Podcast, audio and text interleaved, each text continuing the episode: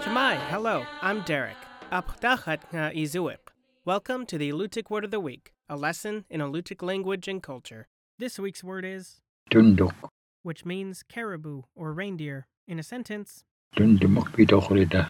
which means let's all eat some reindeer. Today, caribou are only present in substantial numbers in a part of the Alutiiq homeland, the northern Alaska Peninsula. Here, communities take advantage of seasonal migrations, harvesting animals as they move south to calving grounds in the spring and north to winter range in the fall. In this area, hunters stalk caribou with guns, but in the past, they worked in teams to scare animals toward men armed with bows and arrows. Although caribou are not indigenous to Kodiak, Alutiiq people obtained their meat, hides, hair, bone, antler, and even teeth in trade.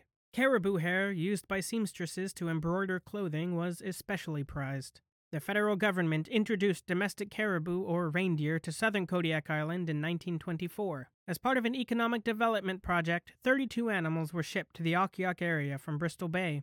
Simeon Agnot of Akhiok traveled to Cantwell to learn herding skills from Laplanders brought to Alaska to teach native herders. He became the reindeer chief, organizing and training other Akhiok men to care for the animals. The herders worked in two week shifts, watching over the reindeer in their pastures. In spring, the men drove the pregnant females to Cape Alitak for fawning, and they herded them back to winter forage later in the year. In return for their care, the herders could harvest animals as needed. Some were taken for food. Others were traded to canneries in return for goods. Herding continued until 1948 when a fire burned thousands of acres of reindeer forage. The herd escaped during the fire, and more than 1,200 animals became feral. A few animals survive today in scattered herds found predominantly in the Ayakulik River drainage.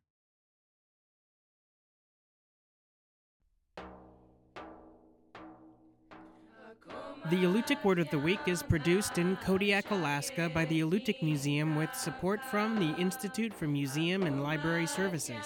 Words are spoken and translated by Alutiiq elders Sophie Shepard, Nick Alokli, Victor Peterson, and Florence Pestrikoff.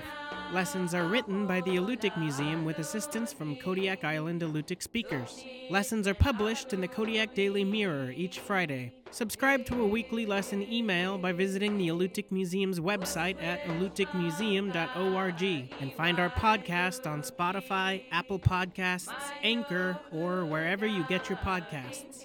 To learn more about the Alutiiq language, please visit alutiiqlanguage.org. Huyana. Thank you for listening.